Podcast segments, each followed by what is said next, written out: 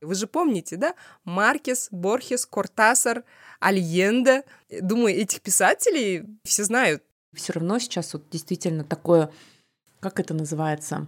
По-русски не могу сказать, могу сказать rise of алтухсанасизм.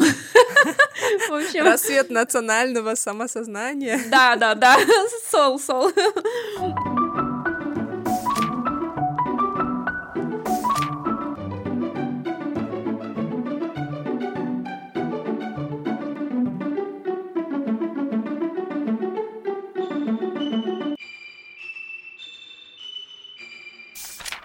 Всем привет, друзья! С вами подкаст «Книгометр».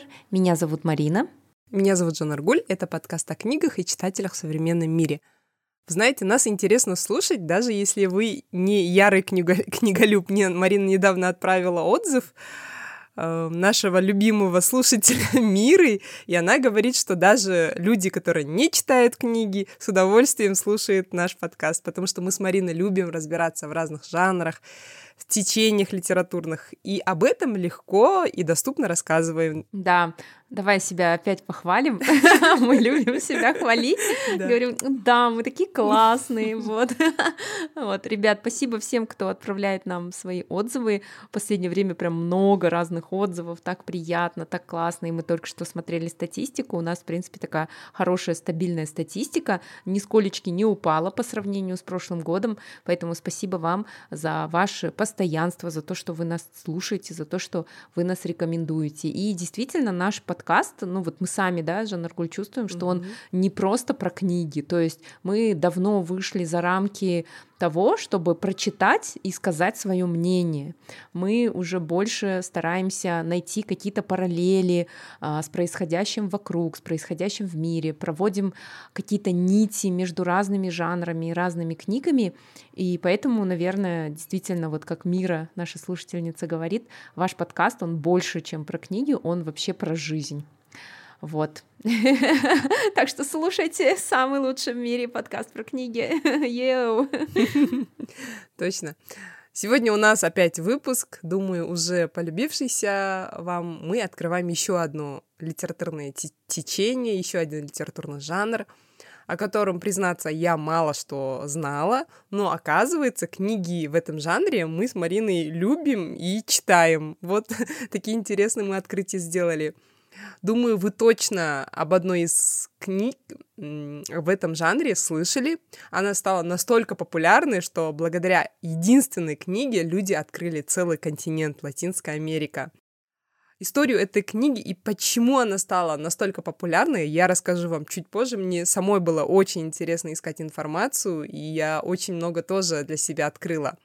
Но это чуть позже, а сейчас я хочу рассказать о нашем партнере, компании Kingston — благодаря поддержке которой мы целый час можем рассказывать нашим слушателям, да, о новом жанре. Каждый день компания Kingston разрабатывает, выпускает практически все разновидности памяти, которые используются во всем мире.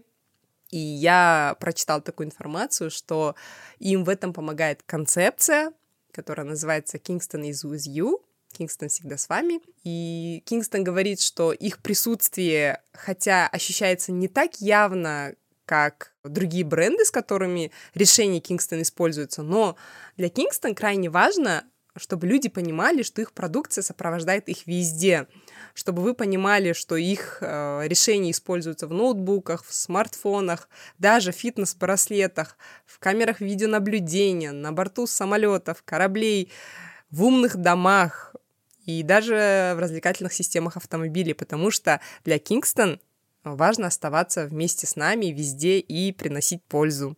Так что еще раз благодарим нашего партнера Kingston за то, что они поддержали нас а я хочу напомнить вам о предыдущих двух эпизодах, а, которые также поддержала компания Kingston. 43-й а, эпизод, который вышел в июне этого года под названием «Как сохранить ментальное здоровье и где взять опору», где мы рекомендуем книги по психологии в основном и рассуждаем о том, что нам помогает сохранить свое ментальное здоровье.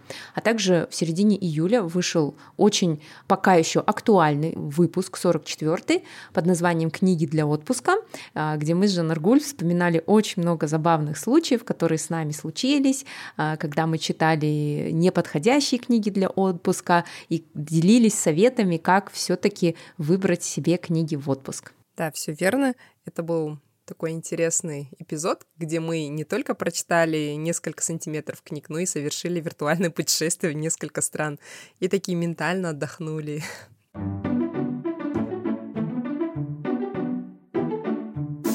Вернемся к нашей теме.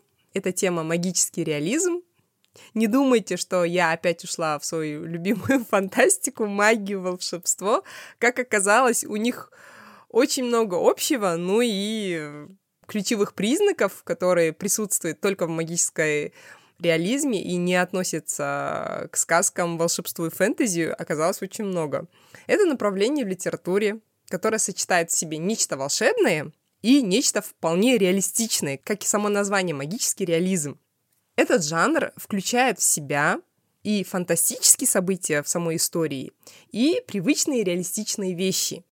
Но что интересно, я тоже сделала открытие такое, что герои книг не воспринимают какую-то магическую вещь, э, что-то совершенно необычное. Они относятся к этому как в порядке вещей ну, призрак ходит дома, это нормально. Там человек разговаривает с призраками, окей. И поэтому, когда ты долго читаешь, и ты воспринимаешь, что это тоже нормально, это что в порядке вещей, и перестаешь отличать реальное от магического, и у тебя э, в голове такой возникает интересный диссонанс. Вроде ты читаешь про реальные события, но там присутствует и какая-то магическая вещь очень интересное литературное течение. Мне, например, было интересно в ней разбираться. Оказывается, этот жанр возник еще в 20-х годах, но мировую известность он все-таки получил благодаря творчеству латиноамериканских писателей. Вы же помните, да? Маркес, Борхес, Кортасар, Альенде. Думаю, этих писателей все слышали и все знают. И благодаря их творчеству весь мир узнал о Латинской Америке. И с тех пор понятие магический реализм и Латинская Америка, она стала какой-то неотделимой. Поэтому мы сегодня будем говорить о книгах в жанре магического реализма, в книгах писателей из Латинской Америки, и будем разбираться, почему все-таки этот жанр стал таким модным, и весь мир начал зачитываться «Сто лет одиночества». Я перед записью рассказывала Марине, я помню, после третьего курса летом я подрабатывала в банке, в то время Альянс Банк, он был таким крутым банком. Я подрабатывала в кредитном отделе. Это было время, когда кредитов было очень много, и они нанимали студентов, чтобы мы оформляли кредитное досье. Я помню тогда весь банк шумел. «А, Ты читал «Сто лет одиночества»? Они друг другу передавали эту книгу. Я тогда подумала, да что ж это за эта книга? Почему они все раз... рассказывают? И позже я вам расскажу, почему все-таки эта книга стала настолько популярной, что аж весь мир заговорил о Маркисе. Ты знаешь, Жанаргуль, я тоже помню, читала примерно, наверное, в эти годы а, «Сто лет одиночества», по крайней мере, книга была на хайпе. Да. Она была очень-очень модной, и все так, знаешь, так перекатывая вот это имя на языке Габриэль Гарсия Маркес, то есть ты не просто там читаешь э, какую-то там литературу, да, Робски там какую-то, да, или Минаева, ты читаешь э, Габриэль Гарсия Маркес, вот. И я прочитала эту книгу, знаешь, она не особо произвела на меня впечатление, но это было мое первое знакомство, конечно же, с магическим реализмом. И действительно, что я поняла, это то, что там магия, она сосуществует с обычной жизнью. И это, наверное, один из первых признаков магического реализма. Магия присутствует с обычной жизнью, и никто этому не удивляется, и ты тоже привыкаешь к этому. И что удивительно, Харуки Мураками, оказывается, тоже представитель жанра магический реализм.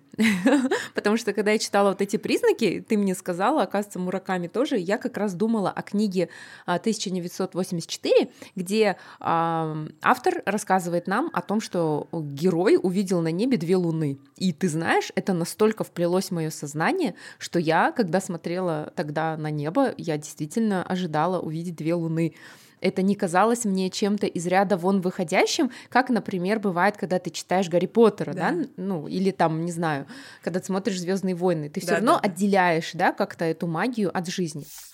Читать сейчас буду из статьи на сайте novruslit.ru, а, где есть статья «6 ключевых признаков магического реализма». То есть про первый я вам уже рассказала. Второй а, — это ситуации и события, отрицающие логику. То есть, а, помимо того, что используется магия, также еще очень странные события. То есть, а, умерший ребенок там может вернуться, да, или, не знаю, люди используют магию в приготовлении пищи. То есть то, что вообще логическим путем никак не совместимо.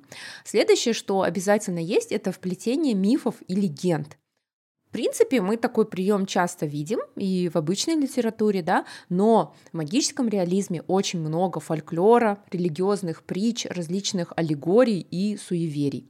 Вот, и часто их автор так использует, настолько наворачивает, да, что ты тоже поражаешься, как вообще можно было такое придумать. Еще один важный признак — это, оказывается, исторический контекст. А, обязательно есть э, какие-то политические события, то есть э, повествование о жизни главных героев или второстепенных героев идет на фоне какой-то жизни страны. Есть э, какие-то столкновения, революции, описывается жизнь там э, правительства, обычных людей, и всегда поднимаются социальные проблемы. То есть мы видим, как живут наши герои. Очень часто они, их много, кстати, вот в магическом реализме, их очень много. Ты даже не можешь Еще один признак. Да, кто главный, и ты только только привык да. к какому-то герою, его раз убирают, и ты такой, м-м, скучашки, вот. А, и получается, что всегда показаны социальные проблемы. И вот, вот эти многие герои, кто-то из них богат, кто-то из них нищий. И вот это вот тоже один из признаков. Следующее — это искажение времени и последовательности событий. Ну, тут э, «Сто лет одиночества» как раз-таки, да, когда да, там... Да. Маркис любит. Да, у Маркиса там э, люди, они во времени, да, перемещаются то вперед, то назад. Они или не стареют, да. или, наоборот, рождаются старыми. Вот, ты немножко путаешься, но это тоже э, один из признаков. Именно поэтому, мне кажется, очень сложно экранизировать книги, написанные в этом жанре. Я вот забегая вперед скажу, что увидела, что у Дома духов Исапель Альенде есть экранизация, но я не смотрела ее, и мне очень непонятно, как можно это экранизовать, если честно. Следующий признак — это серьезный тон и бесстрастная манера повествования.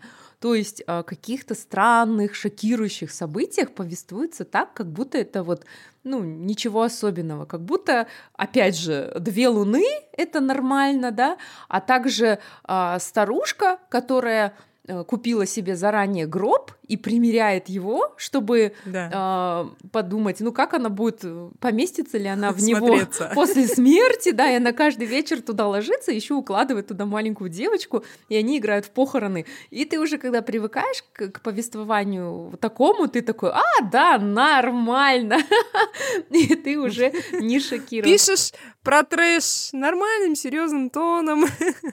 Да, да, и вот именно, что оно описывается очень буднично, и никто не в шоке. Да. Никто не в шоке, да. все такие, м-м, норм. вот. Вот это и есть самые главные признаки а, магического реализма в литературе. И открою вам еще такой секрет, оказывается, не только латиноамериканские авторы, как я уже сказала, это и Харуки Мураками, есть еще и грузинские авторы, есть американские, Салман Ружди, оказывается, тоже, а, и Нил Гейман тоже да. представитель мой вот. Любимый. Так что мы об этом еще э, в течение нашего эпизода подробнее расскажем. Когда ты рассказывала про суеверия, фольклор, религиозные э, притчи, я тоже подумала об этом. Ты знаешь, большая часть вообще необычного в этом магическом реализме как раз-таки выходит из этого. И писатели как раз-таки из Латинской Америки помогли нам, по-моему, открыть э, путь к древним мифам, вот кстати, как раз-таки и майя, и ацтеков, и других народов, которые проживали на территории Латинской Америки. По крайней мере, я с ними познакомилась как раз-таки через магический реализм. Я думаю, это вполне объяснимо, потому что мифология — это, наверное, как раз-таки та лента, которая нас связывает, да, наш мир с магическим миром. Интересно, да, что мы почти все знаем каких-то сказочных существ из мифов, даже в нашей стране знаем магические обряды, которые бабушки делают. И для нас это нормально. Мы растем с этими суевериями, мы даже используем, хотя во дворе, да, век технологий, но мы все равно там, а, ребенок испугался, надо это сделать, вот это сделать, и мы прямо верим в это, я думаю, даже и в нашей жизни, знаешь, существует тот самый магический реализм, и сегодня у меня была такая мысль, что магический реализм, мне кажется, классно пережился бы у нас в Центральной Азии, потому что мы та часть континента, которой еще живы эти суеверия, обряды, которые мы до сих пор используем, да, хотя, по-моему, культ огня, да, Омайана, давно в прошлом, но мы все равно эти вещи используем в обычной жизни. И очень многие мы суеверные, хотя в этом часто не признаемся. Мне кажется, сейчас самое время для этого жанра, потому что, оказывается, магический реализм обрел второе дыхание после Второй мировой войны, потому что картина мира поменялась, э, окружающая действительность стала слишком тягостной для восприятия, и людям нужно было что-то, что отличается от реальности. И как раз в это время был рассвет магического реализма, и как раз-таки латиноамериканские писатели были такие на коне. И я сейчас вот замечаю, ты тоже об этом писала у себя в Инстаграме после Уив Фест. А, это был такой большой фестиваль у нас в Казахстане, где выступали наши казахстанские певцы, и я видела в Инстаграме, как люди приходили а, в национальных одеждах, а, они гордились своими принадлежностями, какой-то национальности. И я сейчас думаю, э, думаю, все мы замечаем, как у людей, как люди все чаще обращаются к своим истокам, традициям, корням своим, к мифам. Поэтому, мне кажется, сейчас нужны такие истории, где есть наши корни, где как раз-таки люди узнают э, о каких-то интересных э, легендах, притчах, которые еще не описаны в книгах, да, Марин, как ты думаешь? Ты классную такую идею подала, потому что смотри, обычно притчи, легенды, они у нас такие сакральные, священные, да, и многие мы их знаем, и все равно сейчас вот действительно такое, как это называется, по-русски не могу сказать, могу сказать rise of ұлттық санасизм. Рассвет национального самосознания. Да, да, да, сол, сол. Вот. А, и получается, мы очень много видим, например, иллюстраций. Можно я тебя да? перебью? Ты прям как настоящий космополит это сказала. Rise of. А, как это будет in English. я из Дубая прилетела, поэтому я два месяца жила, да, забыть э, казахский, русский. Окей, okay. Э, шутка. Да, и получается, вот э, опять мы переплетаем, да, вот, ну, мы не можем обойти вот эту тему постколониализма. Мы, кстати, записывали эпизод мы были в гостях у подкаста Стивен Книг и записали там очень длинный эпизод, он тоже у нас есть в эпизодах. Кому интересно, вот как раз про казахов, про казахский язык, про то, как мы, вот наше поколение чувствует а, свою связь с предками, то обязательно послушайте. И вот что я хотела сказать, ты классно так, такую идею подала, что можно не просто э, рассказывать про легенды, а можно их переплетать вот а, с какими-то реальными событиями и э, действительно написать что-то в духе магического реализма.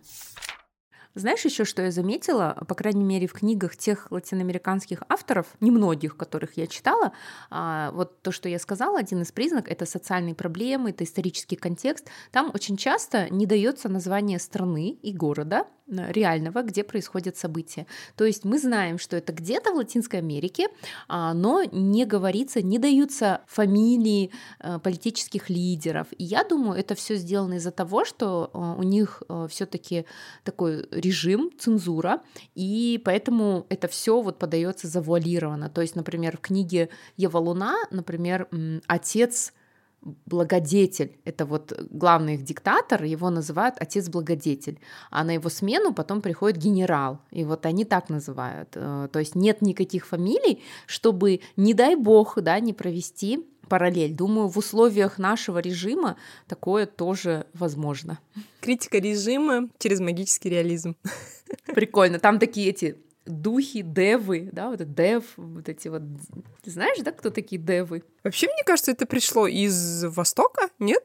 Девы. Да. Джи джины, девы, это же восточное что-то. Ну, я прям представляю что-то про какую-то непонятную центральноазиатскую страну, например, и там есть такая Жалмаус Кимпер, да, со своими э, острыми ногтями блестящими, и все такие, да, нормально вообще, это все реально. Габриэль Гарсия Маркес, как перекатывается на языке. Мы с Мариной любим красивые фамилии авторов. Больше двух слов. Об этой книге, я думаю, нужно рассказать э, сначала, как вообще он писался, чтобы разобраться, в чем секрет популярности. Реально. Сам Маркес вспоминает, я вам сейчас зачитаю. Я написал свою первую книгу. Она не принесла мне ни одного песа. Я написал вторую, и она не принесла мне ни одного песа. Тогда я написал третью книгу, и она, однако, тоже не принесла мне ни гроша. Взялся за четвертую книгу. Эту я писал с особыми усилиями, знал, что она перевернет все. И только когда она была закончена и увеличила число моих неудач, я взялся за пятую книгу. Этой книгой стал роман «Сто лет одиночества». Нью-Йорк Таймс назвал роман «Сто лет одиночества» вторым произведением после книги «Бытия», которое обязательно к прочтению всего человечества. 1982 году Марки стал первым колумбийцем, получившим Нобелевскую премию по литературе с формулировкой «За романы и рассказы, в которых фантазия и реальность, совмещаясь, отражают жизнь и конфликты целого континента». Когда Марки задумал этот роман, ему было почти 40 лет. Он работал корреспондентом газеты, и несмотря на то, что у него в это время уже была семья, а, он был кормильцем единственным, он отказался от работы, заложил свою машину и почти на полтора года ушел в добровольное заточение, чтобы написать как раз-таки «Сто лет одиночества». Сам Маркес вспоминает это время. Так, в тот день, когда я закончил роман, у нас с Мерседес, Мерседес это его жена, закончились последние средства к существованию. Такую бедность мне довелось испытать только когда-то в Париже. Так вот, мы принесли рукопись романа на почту, чтобы отправить ее в Буэнос-Айрес издателю. Приемщица взвесила пакет и сказала, с вас 83 песо, сеньор. Мерседес изменилась лице и проговорила, а у нас только 45. Тогда я разделил рукопись и сказал приемщице, взвесьте эту часть, чтобы получилось ровно на 45 песо. Она так и поступила. Первая часть романа была отправлена в Аргентину. Когда мы вернулись домой, Мерседес собрала последние вещи, включая миксер, и отнесла в ломбард. Там ей дали 50 песо. Так мы смогли отправить вторую часть романа. А напомню, сказала мне, не хватает теперь, чтобы и эту проклятую книгу забраковали. Как вы знаете, ее приняли. Очень скоро тираж книги перевалил только в Латинской Америке за 3 миллиона экземпляра. Затем ее начали печатать на всех европейских и азиатских языках. Вот так рассказывает Маркес о истории создания «Сто лет одиночества». Сразу же после выхода «Сто лет одиночества» обретает вообще небывалый успех. И критики говорят, что до этого а, художественный метод, магический реализм существовал до Маркиса, его использовали, хотя писатели не часто прибегали. Но именно роман «Сто лет одиночества» вообще изменил отношение к магическому реализму. И весь мир открыл для себя такой континент, как Латинская Америка. Марки сделал такую интересную вещь. Критики отмечают, что он смог написать роман про маленькую колумбийскую деревню так понятным и узнаваемым, что жители других стран могли понять все проблемы, все тяжбы, все невзгоды, которые пришлись э, жителям этой маленькой деревни. Даже в глубинах России, вот российский критик об этом пишет, что в деревнях люди узнавали себя в этой колумбийской деревне. И что Маркис опередил понятие глокал, то есть соединяющее глобальное с локальным, то, что служит сближению вот этого всемирного и местного. Поэтому Маркиса и «Сто лет одиночества» считают таким интересным, необычным романом, потому что он открыл всему миру мифы и предания Латинской Америки, которые прочно сплелись с повседневностью. То есть именно в «Сто лет одиночества» открыл миру целый континент. До него и после него не было такого писателя, который открыл целый континент. И именно Маркес проложил путь для других писателей. Многие критики отмечают, что, оказывается, в каждую эпоху какой-то континент или страна выходит на первый план, например, когда был рассвет Ренессанса, там еще каких-то времен были Европа, да, вот все начали читать европейскую литературу, превозносить их писатель, но именно после столь, сто лет одиночества Латинская Америка, весь мир открыл Латинскую Америку и начали читать писателей. То есть это тот случай, когда вовремя написанная книга открыл целый континент миру. Поэтому лишь только ради этого можно прочитать, думаю, «Сто лет одиночества». Я прочитала его два раза. С первого раза, как Марина говорит, она мне тоже не очень зашла. Что за ребенок с поросячьим хвостиком? Что за цыган, который умер, но воскрес, потому что ему там было скучно? Я, как говорится, с неподготовленным читательским бэкграундом подошла к этой книге, потом я, естественно, перечитала. Я была в восторге от всех аллегорий, от всех параллелей, которые проводил Маркес, когда описывал вот эту деревню Макондо. Но у Маркиса я просто обожаю его роман «Осень патриарха». Я просто, я не знаю, я вслух готова читать эту книгу. И я вам скажу, что прочтение этой книги, наверное, сейчас будет очень актуальной. Это история о вымышленном диктаторе в придуманной стране. Эта страна, знаете, в чем удивительно, она одновременно не похожа ни на одну страну в мире и похожа на все страны мира. Она такая сборник всех стран. И Маркес э, сам говорит о книге. Мне всегда хотелось написать книгу об абсолютной власти этот диктатор, о котором он пишет, его можно, в нем можно найти, мне кажется, черты и Сталина, и Гитлера, и Пиночета, как раз-таки правление которого пришлось э, жить Маркису. И ты когда читаешь эту книгу, ты думаешь, да блин, да не может быть, чтобы диктатор был таким. Я помню, там есть такой интересный случай, что в этой стране проводится постоянно лотерея, и в этой лотерее всегда выигрывает этот диктатор. И, и ты думаешь, такого не может быть. И тут э, в реальность, реальность тебе подкидывает такие вещи, и ты думаешь, Маркес ничего не придумал. Это все есть. Э, и мне, знаешь, в магическом реализме нравится больше всего то, что какие-то проблемы общества, которые мы видим каждый день, но когда его утрирует и тебе обратно показывают на фоне каких-то невероятных событий, и еще в форме такой интересной, и у тебя раскрываются глаза, и такая, да, да, чувак, это я видела, это я где-то знала. И эту книгу Маркис 15 э, раз переписывал и довел просто до идеального состояния. И ты знаешь, этот роман действительно идеальный. Он мне очень нравится. Хотя я у Маркиса люблю его рассказы. У него есть рассказ «Глаза голубой собаки», который мне очень нравится. Он тоже в жанре магического реализма. Там э, во сне встречаются женщина и мужчина, э, но когда просыпаются, они не могут друг друга найти. И они придумают такой пароль, что когда они встретятся в жизни, они должны сказать слово «глаза голубой собаки». Это такой интересный рассказ, где сон, я, все переплетается. Ну, в общем, Маркиса я люблю. И я сегодня прочитала еще один такой интересный момент из его жизни, когда Сальвадора Альенде э, генерал Пиночет сместил с его поста, и оказывается, Маркис сказал, теперь я буду держать обет молчания, я ничего не буду писать, пока такое творится в нашей стране но он не смог выдержать, и он э, написал книгу «История объявленной смерти», как раз-таки про Пиночета. Сейчас эта книга у меня на очереди, я прям очень хочу прочитать. И как ты сказала, что такой, знаешь, иносказательный, завуалированный режим, а, критика режима, особенно тоталитарного режима, который был во времена Пиночета, э, возводит Маркиса, наверное, в какой-то круг крутых писателей, которые смогли, знаешь, под носом такого тирана, как Пиночет, сидеть и писать такие вещи.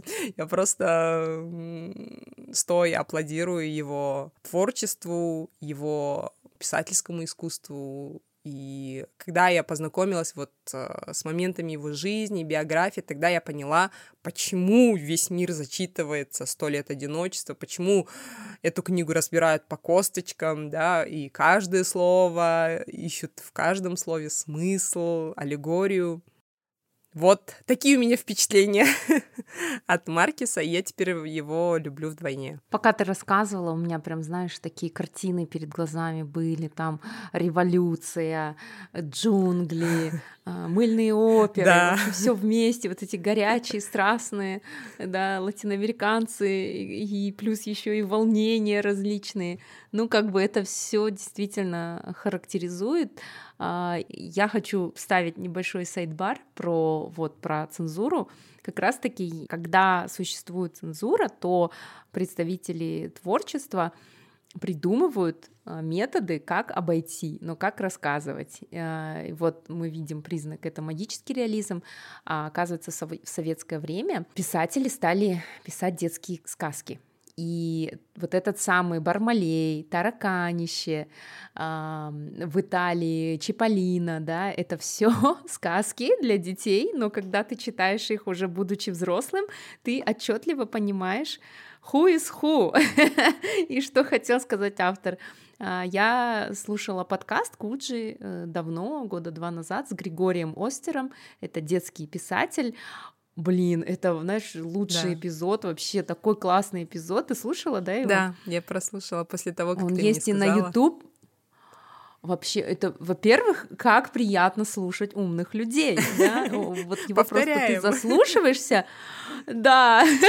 И он как раз об этом рассказывал, о том, что многие, вот Корней Чуковский, вот мы о нем говорили в эпизоде про цензуру, наш, по-моему, четвертый эпизод еще в 2020 году, вот, про Чуковского, что его запрещали, там, заставляли там строчки, да, какие-то удалять, да. и на самом деле он-то говорил о, для взрослых, угу. о взрослых вещах, а это все было как крокодил, тараканище, угу. э, там, этот мой дадыр и да. вот остальные аллегории.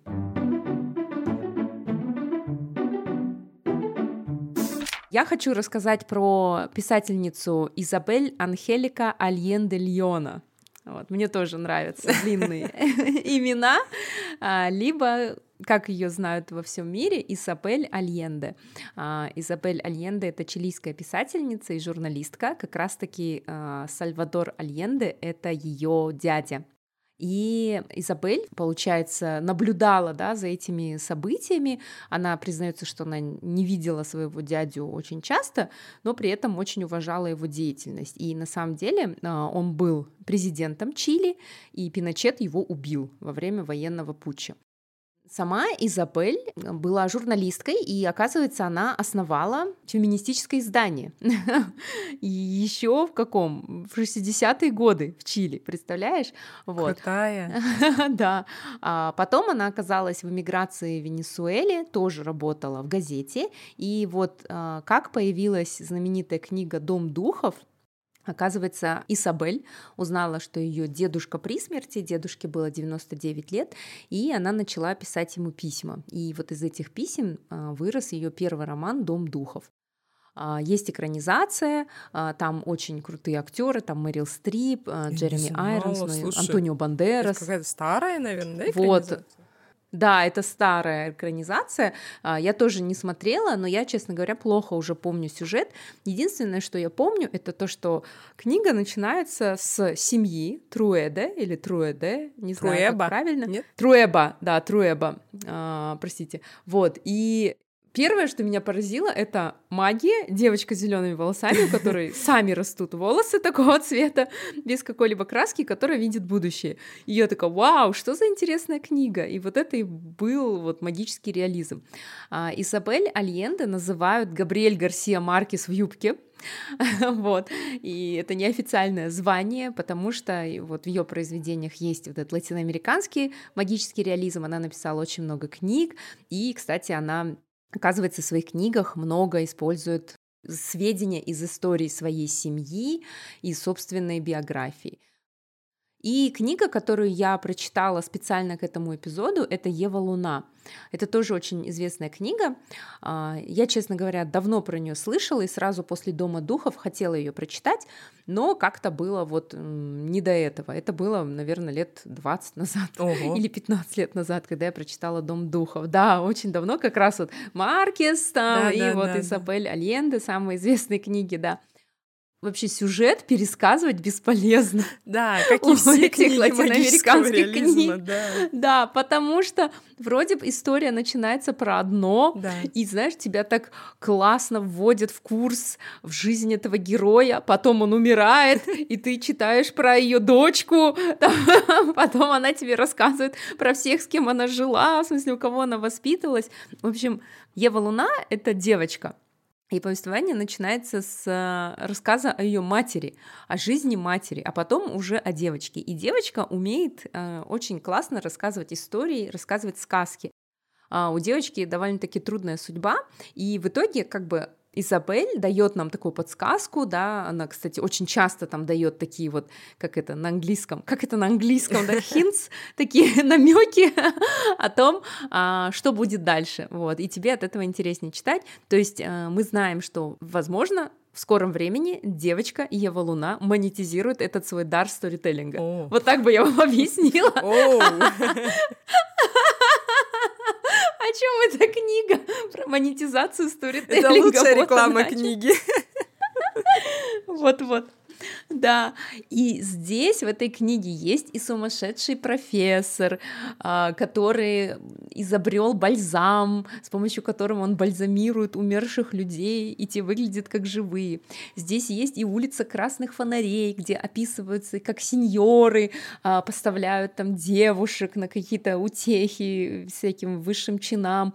А, как э, существуют друг с другом гомосексуалы и э, трансвеститы и в общем все все такое. И это все вот девочка она растет она все это видит. Есть и какая-то глубинка в которой все друг друга знают и девочка работает в магазине обретает названного папу Потом есть индейцы, есть повстанцы, партизаны, жизнь в столице, а, жизнь с великой актрисой, жизнь э, в доме, где она служанка. В общем, это такой клубок событий.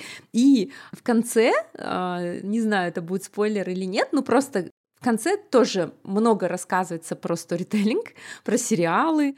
И я поняла, что действительно магический реализм, то есть это как будто книга в книге ты понимаешь, что как много значит истории, и что каждый человек, он носитель истории. Вот то, что вам сейчас модные курсы по сторителлингу пытаются продать, вот это вот все есть в книгах. И еще для на меня эта книга оказала такой неожиданный терапевтический эффект. А, ну, я не хочу вдаваться в подробности, но я читала про одну героиню, с не самыми лучшими характеристиками и с не самой лучшей жизнью, я как будто увидела в ней себя, и мне это не понравилось. И это стало для меня каким-то толчком, чтобы начать меняться. То есть, представляешь, художественная книга, и я такая, м-м, поймала жесткий инсайт вообще. А, так что я закончила читать эту книгу за 10 минут до начала этой записи. Поэтому у меня так все сбивчиво, простите, у меня ничего не утрамбовалось. Я вот буквально, Жанна пишу, я еще не дочитала, давай сдвинем запись на час. И я реально, представьте, 100 страниц судорожно дочитывала в этот час, не успела даже поужинать, накормить детей. Жанна видела, что я ужинала прямо сейчас, пока она рассказывала. Но это такая книга, от которой невозможно оторваться. Прям вообще. Вот вам мое сумбурное, моя сумбурнейшая рецензия на эту книгу. Ева Луна. Я почему-то думала, что это название, знаешь, магазина или какого-нибудь дома терпимости. Не знаю, почему мне показалось. Почему-то так Ева Луна. А я думала, это такая луна, которую зовут Ева. Ну, в смысле, я не думала, что это... Я тоже не думала, что это имя и фамилия. Я думала, это какая-то планета, может быть или что-то еще. Но мне кажется, еще в оригинале оно не Ева Луна, а Эва, а, потому что ее называют Эвита. Да, да, Это да. же распространенное имя. Потому что в некоторых, на некоторых сайтах я видела, что было написано Эва Луна. То есть, скорее всего, это Эвита. А еще что прикольно, это сериалы. это вот действительно вспомним в 90-е нашествие латиноамериканских мыльных опер. И ты реально можешь провести параллели, то есть куча событий куча страстей, очень много персонажей, очень быстро все меняется, не поддается логике.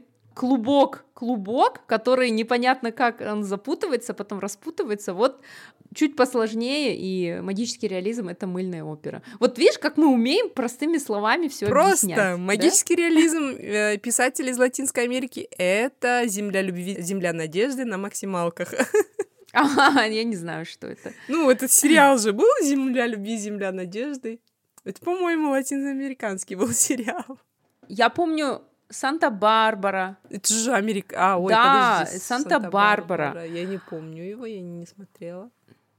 А, это не, да, это американский, сериал. Тьфу -тьфу -тьфу, это про Техас. Короче, простите, богатые тоже плачут. Да. Тропиканка. Секрет тропиканки. Что там еще было? И дальше уже пошло-поехало. Просто Мария. Просто Мария, да. Ой, как вспомню, весь, вся семья собиралась по вечерам у телевизора. Да. Всем было интересно. Такой вот мощный сторителлинг, действительно. как мы переживали за героинь. Причем э, потом приходишь в школу и обсуждаешь это все со своими одноклассниками. Я помню, как мы просто тысячи серий проглатывали, когда сейчас я смотрю, да, если там два сезона, я не буду смотреть этот сериал. Да, 200 какая-то серия, и Рут до сих пор не встретилась со своим возлюбленным.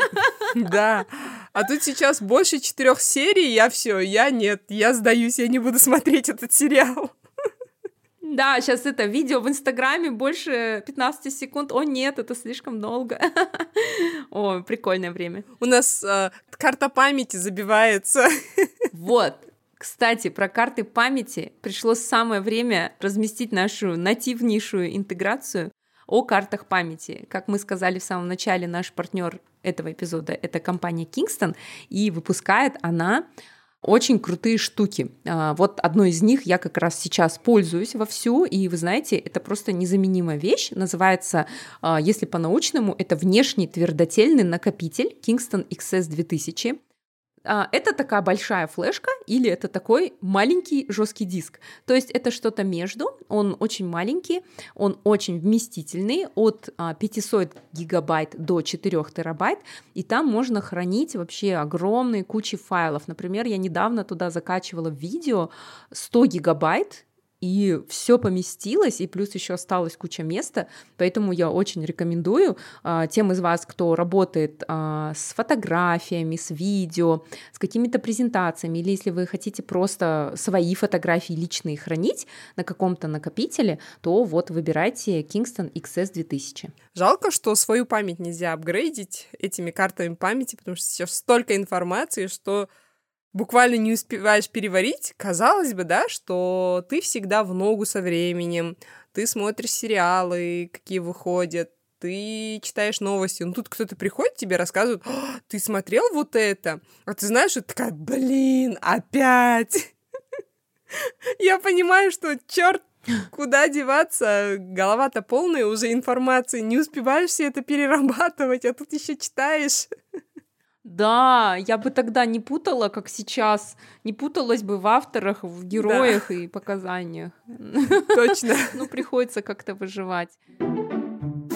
Ты специально для этого эпизода прочитала Ева Луна, а я э, перечитала Хулио Кортасара и поняла, что я всю жизнь неправильно произносила его фамилию. Я его про- фамилию произносила Кортасар. И сегодня прочитала в одном из источников, что его ошибочно фамилию произносит Кортасар, потому что он долгое время жил во Франции.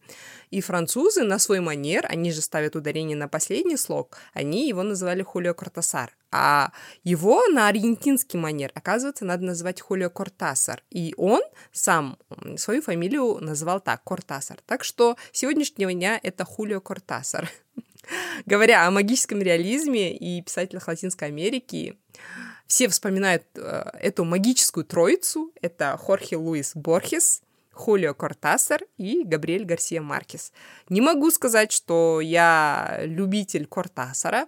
Когда-то давно я прочитала его книгу «Игра в классике». Это довольно необычная книга. Его даже называют антироман — Необычность этой книги, что его можно читать двумя способами. То есть, как обычно, от начала до конца, или так, как предлагает автор. Автор вообще во вступлении предлагает несколько вариантов прочтения книги. Он прям пишет главы, то есть после там пятой главы ты должен прочитать 36-ю, после 36-й там 83-ю, ну и так далее. Если ты читаешь по-правильному, то у тебя вообще другая история. Если ты читаешь так, как автор говорит, у тебя выходит абсолютно другая история. И тут интересно, что сам читатель принимает участие ты выбираешь, это как такой реалити-шоу, знаешь, ты голосуешь, что читать, что про- должно произойти со твоими героями. И ты знаешь, такой вообще такая головоломка, что этот роман нельзя так за один присест, знаешь, взять и прочитать, это надо прям подготовиться. Вначале, когда я прочитала, я такая думаю, фу, Кортасар выпендрежник. Потому что там его герои, они все такие умные, все такие э, знают, разбираются в музыке, в этом, в том, там очень много отсылок на других писателей, на разных музыкальные произведения. И такое чувство, как будто писатель решил показать, насколько он умен. Я читала, такая, оф. А позже я вот для этого эпизода думаю, дай-ка я прочитаю, почему так все говорят, о, Кортасар, там, Кавка, когда писал э, свой замок, он обращался к Кортасару, что как раз-таки восхищался им. Я перечитала и поняла вот эту прелесть, это как надо уметь, как надо владеть пером, что ты читаешь по другому порядку, у тебя выходит другая история. Ты читаешь в том порядке, у тебя другая, вообще другая история. И там, что самое главное, классно передается атмосфера Аргентины и Парижа в тех лет. И я понимаю, почему он сделал героев вот такими начитанными, светскими, умными, и чтобы ты понял атмосферу, дух э, того времени. И у Кортасара я читала рассказы, конечно, но я искренне советую игру в классике, если вы хотите понять вот эту вот, знаешь, силу писательского искусства, потому что это действительно роман-конструктор. Ты должен сам конструировать, как э, идет история.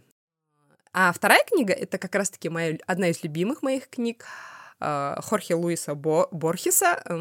Книга называется «Книга вымышленных существ». Это такой, даже сложно сказать, что это роман, это такая энциклопедия э, всех вымышленных существ, которые когда-либо описывались э, в книгах, в мифах, в преданиях. Борхес просто их собрал и прямо вот один за другим он описывает. Там есть э, такие знаменитые существа, как единорог, джины, но есть такие интересные, необычные существа, как, например, есть китайский лунный заяц, чилийский чон-чон. То есть он со всех э, мифов, легенд, книг всего мира собрал вот этих мифологических существ и сделал такой бестиарий, скажем так. И мне знаешь, что больше всего понравилось, что Борхес не только описывает эти существа, он объясняет смысл, который люди вкладывали э, в появление этих магических существ на Земле. Э, почему э, это существо появилось, что хотели люди вложить, почему люди в них верили. Э, Борхес так интересно показывает, что в разные эпохи, абсолютно разных точках мира человечество всегда было склонно использовать миф как как ключ к познанию вот этой действительности, как реальность, да, что как многие необъяснимые вещи они объясняли вот именно мифическими существами, как э, им облегчала эта жизнь, эти мифические существа. Очень интересно, это вот книга такую, которую можно иметь дома, да, а есть такие красивые издания с красивыми иллюстрациями, очень интересно, если тем более вы увлекаетесь как раз-таки мифами, легендами. У Хорхе Луис Борхес книга вымышленных существ. А, хотя у него, говорят, есть и книга рая и ада, книга песка, ну, различные. Я вот э, у Борхеса тоже читала пару только рассказов, но книга вымышленных существ, мне она очень понравилась. Моя рекомендация именно в магическом реализме такой нон-фикшн такого рода, нон-фикшн магического реализма, можно так сказать. Мы действительно, блин, столько жанров охватили. У нас и научная фантастика была, и какая еще была фантастика? Фэнтези было. Кстати, мы вообще вот все говорят, что фантастика. Мы много, кстати, не говорили про фэнтези, мне кажется. Да? Это тебе так кажется. Может быть, да. Мне кажется, мы очень мало говорим про мои любимые книги. Давай, следующая будет про Маринины любимые книги. О, следующее это когда, наверное, в следующем году, потому что у нас до конца а, года да. вроде как все темы уже расписаны.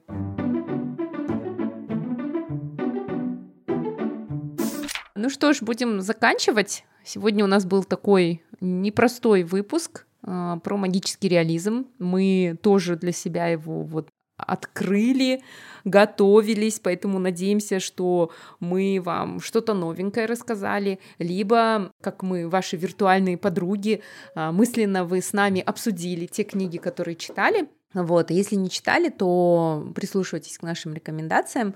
В описании к этому эпизоду будет список всех книг. Вот, слушайте нас, отмечайте нас. А, не забывайте, что у нас есть Patreon. А, ссылка тоже будет в описании к этому эпизоду. То есть там вы можете поддерживать нас финансово, если вы хотите, чтобы этот подкаст продолжал выходить. Сегодня мы прочитали целых 13 сантиметров книг и сделали такое виртуальное путешествие в Латинскую Америку. Заглянули к ним в гости э, в колумбийскую деревню Маконда. Если вы читали «Сто лет одиночества», отзовитесь, какие у вас ассоциации с этой книгой, поделитесь с нами вашими впечатлениями. Мы будем ждать вас, и у нас есть небольшой телеграм-канал «Книгометр». Приходите, будем обсуждать. Читайте хорошие книги, друзья. Всем пока. Всем пока!